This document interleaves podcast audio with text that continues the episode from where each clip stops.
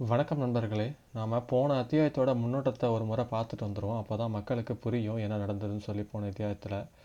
கடற்கரையில் கடந்த அந்த பெண்ணை நம்ம இளஞ்செழியை தூக்கிட்டு வந்து அவரோட மஞ்சத்தில் போடுறாருங்க. போடும்பொழுது அவர் கூட இருக்க எ- எவன வீரனா வீரன் வந்துட்டு அவங்க கையில் இருக்க அன்னப்பறனை ஆபரத்தை சுட்டி காட்டி இந்த பெண் வந்து சாதாரண பெண் இல்லை இந்த பெண்ணால் நமக்கு ஏதோ பிரச்சனை வரப்போகுதுன்றத எடுத்துரைக்கிறாங்க.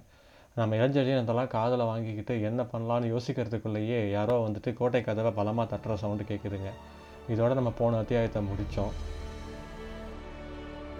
யவனராணி மூன்றாம் அத்தியாயம் விதியும் மதியும்.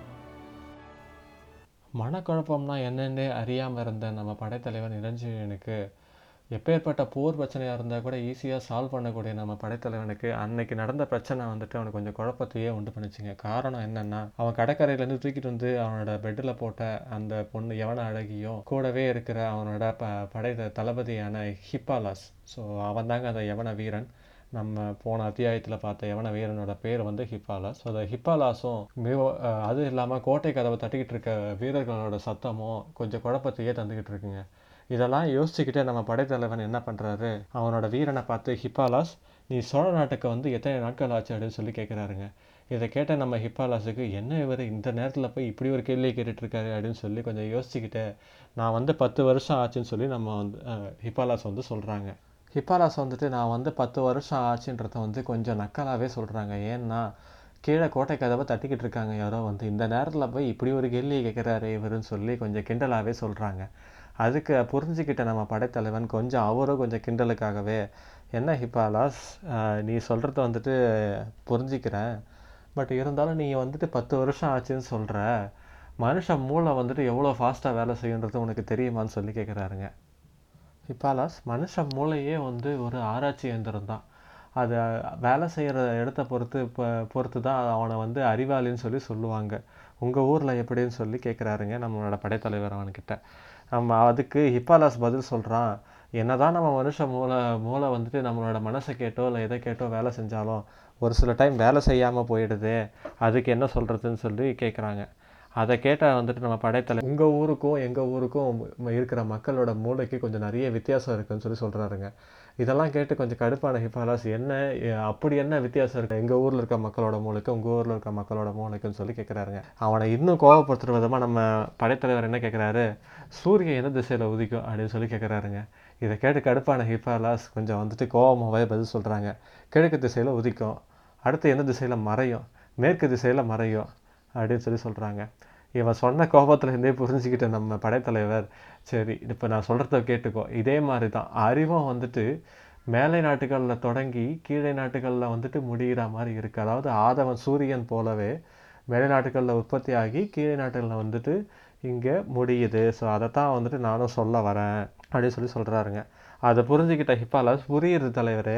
பட் ஆனால் என்ன வித்தியாசம்? இங்கே இருக்கிற மக்களுக்கும் அங்கே இருக்க மக்களுக்கும் என்ன தான் வந்துட்டு நுண்ணறிவு வந்துட்டு வித்தியாசம் இருக்குது. சரி அப்படின்றத நீங்கள் எனக்கு சொல்லுங்கள் அப்படின்னு சொல்லி கேட்குறாங்க அந்த வித்தியாசத்தை அவனுக்கு விளக்கறதுக்காக முற்பட்ட நம்மளோட படைத்தலைவர் இளஞ்செழியன் என்ன சொல்கிறாரு அப்படின்னா மேலை நாட்டு மக்களுக்கு மக்கள் வந்துட்டு என்ன சொல்லியிருக்காங்கன்னா ம விதியை வந்துட்டு வெ மதியால் வெல்ல முடியாதுன்னு சொல்லி சொல்கிறாங்க ஆனால் நம்ம தமிழ்நாட்டு மக்களுக்கு வந்துட்டு விதியை மதியாலையும் வெ மதியால் வெல்ல முடியுன்றதை வந்துட்டு எடுத்து சொல்கிறாங்க இதைத்தான் வந்துட்டு வித்தியாசமாக அவர் சொல்கிறாருங்க எவன் ஒருத்தனுக்கு மூளை வந்துட்டு ரொம்ப சுறுசுறுப்பாக வேலை செய்யுதோ அவன் வந்துட்டு எப்பேற்பட்ட பிரச்சனையிலேருந்து தப்பிச்சிக்கலாம் அப்படின்றத வந்துட்டு நம்ம படைத்தலைவர் இங்கே ஹிப்பாலாஸுக்கு சொல்லித்தராருங்க இதெல்லாம் சொல்லிக்கிட்டே இருக்கும் பொழுது ரொம்ப இவங்களுக்குள்ளே தர்க்கம் பண்ணிகிட்டு இருக்கும் பொழுது கீழே கோட்டை கதை தட்டிக்கிட்டு இருக்கவங்களுக்கு ரொம்ப நேரமாக தட்டிக்கிட்டு இருக்காங்க. அதனால் அவங்க கொஞ்சம் கடுப்பாகி ரொம்ப வேகமாக தட்டுறாங்க அதுவும் இல்லாமல் கத்த வேற ஆரம்பிச்சிட்டாங்க.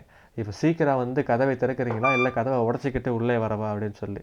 அதுக்கு நம்ம ஹிப்பாலாஸ் வந்துட்டு கொஞ்சம் நக்கலாக வந்துட்டு நம்மளை படைத்தலைவர்கிட்ட சொல்கிறாருங்க ஓகே இவங்க என்ன உள்ளே உட கதவை உடச்சி கொண்டு வர சொல்கிறீங்களா இல்லை வந்துட்டு அவங்களே நம்ம போய் திறந்து விடவா அப்படின்னு சொல்லி கேட்குறாருங்க அதை கேட்ட நம்மளோட படைத்தலைவர் கீழே வந்திருக்கிறவங்கள ஆபத்து தான் நடக்க போகுதுன்றதை நீ எப்படி ஹிப்பாலா சொல்கிற அப்படின்னு சொல்லி கேட்குறாருங்க அதுக்கு ஹிப்பாலாஸ் சொல்கிறான் அவர்களுடைய க கோட்டை த கதவை கத்துறதுலேருந்தும் கோட்டை கதவை தட்டுற வேகத்துலேருந்தும் தெரியுதுங்க. அவங்க ஒன்றும் நமக்கு வந்துட்டு மாலை போட்டு வரவே இருக்காங்க இங்கே வரல. அவங்க ஏதோ ஒரு பிரச்சனை பண்ண தான் இங்கே வராங்க. ஸோ இது வந்துட்டு என் மூளைக்கு எட்டிடுச்சு. மேலை நாட்டினான என்னோடய மூளைக்கு. ஆனால் உள்ளூர்காரன் உங்கள் மூளைக்கு என்ன சொல்லுதுன்றது சொல்லுங்கள் அப்படின்னு சொல்லி கொஞ்சம் நக்கலாகவே கேட்குறாங்க ஸோ இதை வந்து நக்கல்னு சொல்லிக்கலாம் இல்லை கிண்டல்னு சொல்லிக்கலாம்.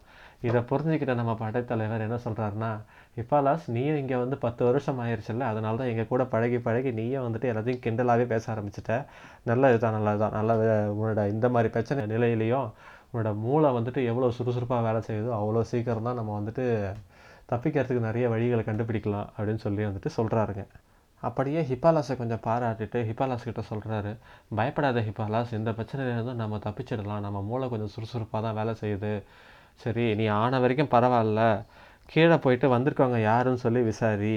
அதே மாதிரி அவங்க வந்துட்டு அந்த யவன ராணியை தேடிட்டு வர வேண்டிய அவசியம் இல்லை இங்கே.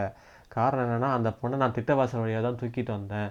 ஸோ அந்த விஷயம் வந்துட்டு வெளியில் யாருக்கும் தெரிஞ்சிருக்கக்கூடிய விஷயமா இருக்காது கண்டிப்பாக அதனால் முடிஞ்ச வரைக்கும் நீ போயிட்டு அவங்கக்கிட்ட பேசி அங்கேயே சமாளின்னு சொல்லி சொல்லி அனுப்புகிறாருங்க ஸோ சமாளிக்கிறதுக்காக நம்மளோட ப படைத்தலைவன் சொன்னதை புரிஞ்சுக்கிட்ட ஹிப்பாலாஸ் கொஞ்சம் அப்படிக்கா போயிட்டு க வாசல் மேலே இருக்க தாழ்வாரம்னு சொல்லி சொல்லுவாங்க.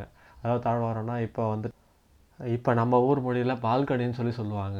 அந்த பால்கனி வழியாக எட்டி பார்த்து என்ன கேட்குறாருன்னா யாரதா அது வந்திருக்கிறது மேலேருந்து குரல் கத்து கொடுத்துக்கிட்டே இருக்கீங்க அப்படின்னு சொல்லி கேட்குறாருங்க கோட்டை காவல் தலைவர் வந்திருக்காருன்னு சொல்லி சொல்கிறாங்க எதுக்குடா இந்த நேரத்தில் வந்து கதவை தட்டுறீங்கன்னு சொல்லி கேட்குறாருங்க இது வந்துட்டு முக்கியமான காரியம் அப்படின்னு சொல்லி சொல்கிறாங்க என்ன முக்கியமான காரியம் வந்தாலும் என்கிட்டயே சொல்லுன்னு சொல்லி கேட்குறாருங்க ஹிப்பாலஸ் ஆனால் வந்துட்டு அதெல்லாம் அவங்ககிட்ட சொல்ல முடியாது. இப்போ இவனோட தலைவனை எழுப்புன்னு சொல்லி சொல்கிறாருங்க தலைவனெல்லாம் எழுப்ப முடியாது. அவர்லாம் தூங்கிட்டாரு அப்படின்னு சொல்லி சொல்கிறாருங்க இதெல்லாம் கேட்டுக்கிட்டு இருந்தவன் உட- உடனே வந்துட்டு இன்னொரு குரல் வருது. கதவை உடனே திற அவரை போயிட்டு எழுப்பு அப்படின்னு சொல்லி ஒரு கம்பீரமான குரல் வருதுங்க. யாரா இது? இவ்வளோ நம்மளே அதட்டலாம் கொஞ்சம் கம்பீரமாக இருக்குதே குரல்னு சொல்லி எட்டி பார்க்குறாருங்க பார்த்தா கோட்டை காவல் தலைவர் இவங்க பண்ண சம்பாஷணையில் கொஞ்சம் கடுப்பாகி ஓரமாக நின்று வாசல்லேருந்து வெளியிலேருந்தே கத்த ஆரம்பிச்சிட்டாருங்க. சரி அதனால் வந்துட்டு என்ன பண்ணலாம் சரி இதோ நீங்களே வந்துட்டீங்களா?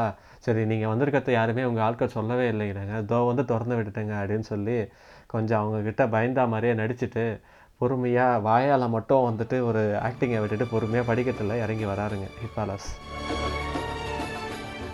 இறங்கி வந்த ஹிப்பாலாஸ் கொஞ்சம் தூரம் போயிட்டு படைத்தலைவரை பார்த்து வந்திருக்கவன் கோட்டை தலைவன். அவனோட அதட்டெல்லாம் ரொம்ப அதிகமாக இருக்குது என்ன கதவை திறந்து விடட்டுமா? இல்லை திறக்காமலே விட்டுட்டுமா? அப்படின்னு சொல்லி கேட்குறாருங்க அதுக்கு நம்ம படைத்தலைவர் என்ன சொல்கிறாருன்னா ஹிப்பாலாஸ் அதுவும் பூம்புகார் நகரத்தோட கோட்டை தலைவனுக்கு போய் நம்ம கதவை திறக்க முடியாதுன்னு சொல்ல முடியுமா? அதுக்கு நமக்கு அதிகாரம் கிடையாது. கண்டிப்பாக திறந்து விடணும்.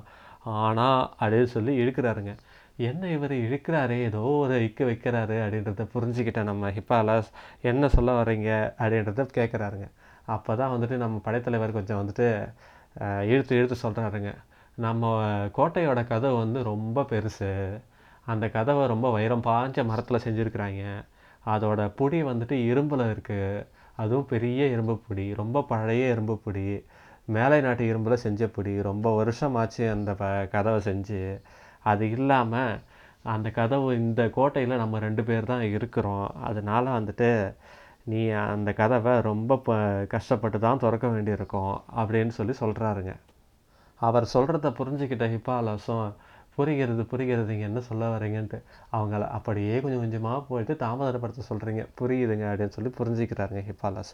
அடுத்து என்ன நடக்குதுன்னா ஹிப்பாலாஸை மறுபடியும் நிறுத்தி நான் வந்துட்டு தூங்கிட்டேன். அதனால் நீ வந்து என் கதவை தட்டும்போது கொஞ்சம் பலமாக தட்டு. பலமாக தட்டினா தான் நான் எந்திரிச்சு வந்து கதவை திறப்பேன் அப்படின்னு சொல்லி சொல்கிறாருங்க அவர் சொன்னதை புரிஞ்சுக்கிட்ட ஹிப்பாலாஸ் பொறுமையாக கொஞ்சம் கீழே போயிட்டு அவர் சொன்ன மாதிரியே கொஞ்சம் பாசாங்கெல்லாம் செஞ்சு கதவை திறக்கிறதுக்கெலாம் கொஞ்சம் நிறைய டைமை வளர்த்துட்டு பொறுமையாக கதவை திறந்துட்டு ஒரு சாதிச்ச மாதிரி ஒரு ஃபீலிங்கை வெளியில் காமிக்கிறாருங்க. மன்னிக்கணும் கோட்டை தலைவரே கதவு வந்துட்டு ரொம்ப நாளாக பூட்டியே இருந்துச்சா? அதனால் திறக்கிறது ரொம்ப கஷ்டமாக இருந்ததுன்னு சொல்லி மன்னிப்பு கேட்குறாருங்க இவர் மன்னிப்பு கேட்குறதுலாம் கண்டுக்காத கோட்டை தலைவரோ நேராக ரொம்ப ஏன்னா ரொம்ப நேரமாக கதவை தட்டி தட்டி வெறுத்து போய் அவரோட கோபம் தலை உச்சிக்கு ஏறி இருக்குதுங்க. இந்த டைமில் போயிட்டு இப்படி பேசிக்கிட்டு இருக்கானேன்னு சொல்லி கொஞ்சம் கடிச்சிக்கிட்டு கடிஞ்சிக்கிட்டு கடிஞ்சிக்கிட்டு உள்ளே போயிட்டு என்ன பண்ணுறாரு? எங்கே அவங்க படைத்தலைவர் அவரை கூப்பிடுன்னு சொல்லி சொல்கிறாருங்க. அவரை கூப்பிட்டா கூப்பிட முடியாது. அவர் தூங்கிட்டு இருக்காரு அப்படின்னு சொல்லி சொல்கிறாருங்க. அவர் தூங்குறாரா? எப்போ தூங்குனாரு? இப்போ என்ன ஒரு வினாடிக்கு முன்னாடி தான் தூங்குனாரா? அப்படின்னு சொல்லி கேட்டுட்டு நேராக படிக்கட்டில் ஏற ஆரம்பிக்கிறாருங்க. அப்போ இப்போ அலாஸ் அவரை நிறு நிறுத்தி தீபத்தை பிடிச்சிட்டு இருந்த ஆட்களை கொஞ்சம் முன்னாடி போக சொன்னால் படிக்கட்டுக்கு வெளிச்சம் தெரியும் அப்படின்னு சொல்லி சொல்கிறாருங்க. ஆனால் கோட்டை தலைவர் அதெல்லாம் எனக்கு வேணாம். நான் மேலே போய் பார்த்துக்கிறேன் அப்படின்னு சொல்லி வேக வேகமாக மேலே போகிறாருங்க. போகும்பொழுது நம்ம ஹிப்பாலாஸ் கழுத்தில் ஒரு கத்தியை வச்சு நீ சீக்கிரம் போயிட்டு அவரை எழுப்புறியா? இல்லை அவன் என்ன பண்ணுறான் அப்படின்ற மாதிரி மிரட்டிக்கிட்டே போகிறாருங்க பட் ஹிப்பாலாஸ் அதெல்லாம் வந்து கண்டுக்கவே இல்லைங்க. அவர் பொறுமையாக போயிட்டு அந்த கதவை அவரோட அதாவது படைத்தலைவனோட கதவை வந்துட்டு பொறுமையாக தட்டி பிரபு பிரபு அப்படின்னு சொல்லி ரெண்டு தடவை கூப்பிட்றாருங்க. ஆனால் வந்துட்டு அவர் எழுந்திரிச்சு வர மாதிரி தெரில அதனால் வந்துட்டு ஏற்கனவே அவர் பேசி வச்ச மாதிரி கொஞ்சம் பலமாக ஒரு நாலஞ்சு தடவை கதவை தட்டி தட்டி இடிக்கிறாருங்க. இடித்ததுக்கப்புறம் ஒரு சத்தம் கேட்குது. அதாவது என்ன சத்தம்னா அவரோட கட்டில் அசைகிற சத்தம் கேட்குது. அதுலேருந்தே புரிஞ்சிக்கலாம் அவர் வந்துட்டு எழுந்துட்டு எழுந்து வந்துட்டாருன்னு சொல்லி. வந்தவர் இளஞ்செழியன் அவரோட ட்ரெஸ் எல்லாம் நைட்டாக அட்ஜஸ்ட் பண்ணிக்கிட்டு ரொம்ப நேரம் தூங்கி எழுந்து வர மாதிரி ஒரு ஆக்டிங்கை விட்டு என்ன? யார் வந்திருக்கிறாங்க? என்ன இப்போலாம் இந்த டைமில் வந்து என்னை எழுப்பியிருக்கிற? இது இரண்டாம் ஜாமம் தாண்டி மூன்றாம் ஜாமம் வரப்போகிற டைம் ஆச்சு. இந்த டைமில் ஏன் வந்து எழுப்புறேன்ற மாதிரி கேட்குறாருங்க. அதுக்கு ஹிப்பாலாஸ் என்ன சொல்கிறாரு நான் எழுப்பலை எஜமான். எனக்கு தெரியுது இது இரண்டாம் ஜாமம் தாண்டி மூன்றாம் ஜாமம் பட் ஆனால் வந்துட்டு இங்கே இருக்கிற இந்த கோட்டை தலைவருக்கும் அவரோட ஆட்களுக்கும் இது தெரியவே இல்லை. இந்த டைமில் தூக்கத்தில் வந்து நம்மளை டிஸ்டர்ப் பண்ணிக்கிட்டு இருக்காங்க அப்படின்றத வந்துட்டு சொல்கிறாருங்க அப்போ தான் நம்ம படைத்தலைவர் கோட்டை தலைவரை பா பார்க்குற மாதிரி ஒரு பாவலா செஞ்சுட்டு ஆஹா அடடா வந்திருக்கிறதுக்கு கோடைத்தலைவரா? ஹிபாலாஸ் அவருக்கு ஒரு மஞ்சத்தை எடுத்து போடு அதில் ஒரு உட்காரட்டும் அப்படின்னு சொல்லி சொல்கிறாருங்க ஆனால் இதெல்லாம் கண்டுக்காத நம்மளோட கோட்டை தலைவர் சுற்றி முற்றி தேடுறாருங்க அவரோட கண்ணதை உழா விட்டு தேடுற தேடி பார்த்துட்டு எங்கே அந்த பெண் அப்படின்னு சொல்லி கேட்குறாருங்க உடனே கொஞ்சம் கடுப்பான நம்ம படைத்தலைவர் யார் பெ எந்த பெண்ணு எந்த பொண்ணு நீங்கள் என்கிட்ட கேட்குறீங்க யார் அந்த பெண் அப்படின்னு சொல்லி கேட்குறாருங்க. என் பேருக்கு ஏதாவது பிரச்சனை என் பேரில் தப்பு சொல்கிறதே உங்களுக்கு ஒரு வேலையாக போச்சு. இதுக்கு நடுவில் அந்த ரூம் எப்படின்றத சொ சொல்லாமல் விட்டுட்டேங்க. அதை சொல்லிடுறேன். அந்த ரூம் வந்துட்டு முன்னாடி அவரோட மஞ்சத்தில் அந்த யவன அழகியை போட்டிருந்தார் இல்லையா? அந்த ரூமை வந்துட்டு அடையாளம் தெரியாத மாதிரி மாற்றி வச்சுருந்தாரு என்ன மாற்றி வச்சுருந்தாருன்னா பக்கத்தில் இருந்த போர் செய்கிறதுக்கான பொருட்கள் கருவிகள் எல்லாத்தையும் அந்த ரூமில் ஒரு இடமா குவிச்சிட்டு ஒரு சில ஓலைச்சுவடிகளை ஒரு ஒரு சைடுலையும் வந்து இறச்சி விட்டுட்டு ரூமையே அந்த ஒரு பெண் இருந்ததுக்கான அடையாளத்தையே வந்துட்டு சுத்தமாக மறைச்சி வச்சுட்டாருங்க நம்ம படைத்தலைவர். ஸோ இதெல்லாம் ரெண்டு பேரும் யோசிக்கிட்டு இருக்கும்போது அந்த பொண்ணு ரெண்டு பேராலையும் ஹிப்பாலாசாலையும் கண்டுபிடிக்க முடியல கோட்டை தலைவனாலையும் கண்டுபிடிக்க முடியலைங்க. ரெண்டு பேரும் இதை யோசிக்கிட்டே நின்றுட்டுருக்காங்க அந்த இடத்துல. அதெல்லாம் எனக்கு தெரியாது. நீ ஒரு பொண்ணை தூக்கிட்டு வந்ததை என் காவலாளிகள் பார்த்துருக்காங்க. அதுக்கு சாட்சி கூட இருக்குன்னு சொல்லி நம்ம வந்து கோட்டை தலைவர் வந்து படைத்தலைவர்கிட்ட சொல்கிறாருங்க அப்படியா? எங்கே யார் என்னை பார்த்துருக்காங்களா? யார் தூக்கிட்டு வந்ததை பார்த்ததுன்னு சொல்லி நம்ம கோட்டை படைத்தலைவர் வந்து கோட்டை தலைவர்கிட்ட கேட்குறாருங்க. இதோ ஆட்கள் இவங்க தான் பார்த்தாங்க. நீ ஒரு பொண்ணை தூக்கிட்டு வந்தது அப்படின்னு சொல்லி சொல்கிறாருங்க ஆனால் வந்துட்டு நம்ம படை படைத்தலைவர் அதை அடியோடு மறுக்கிறாருங்க.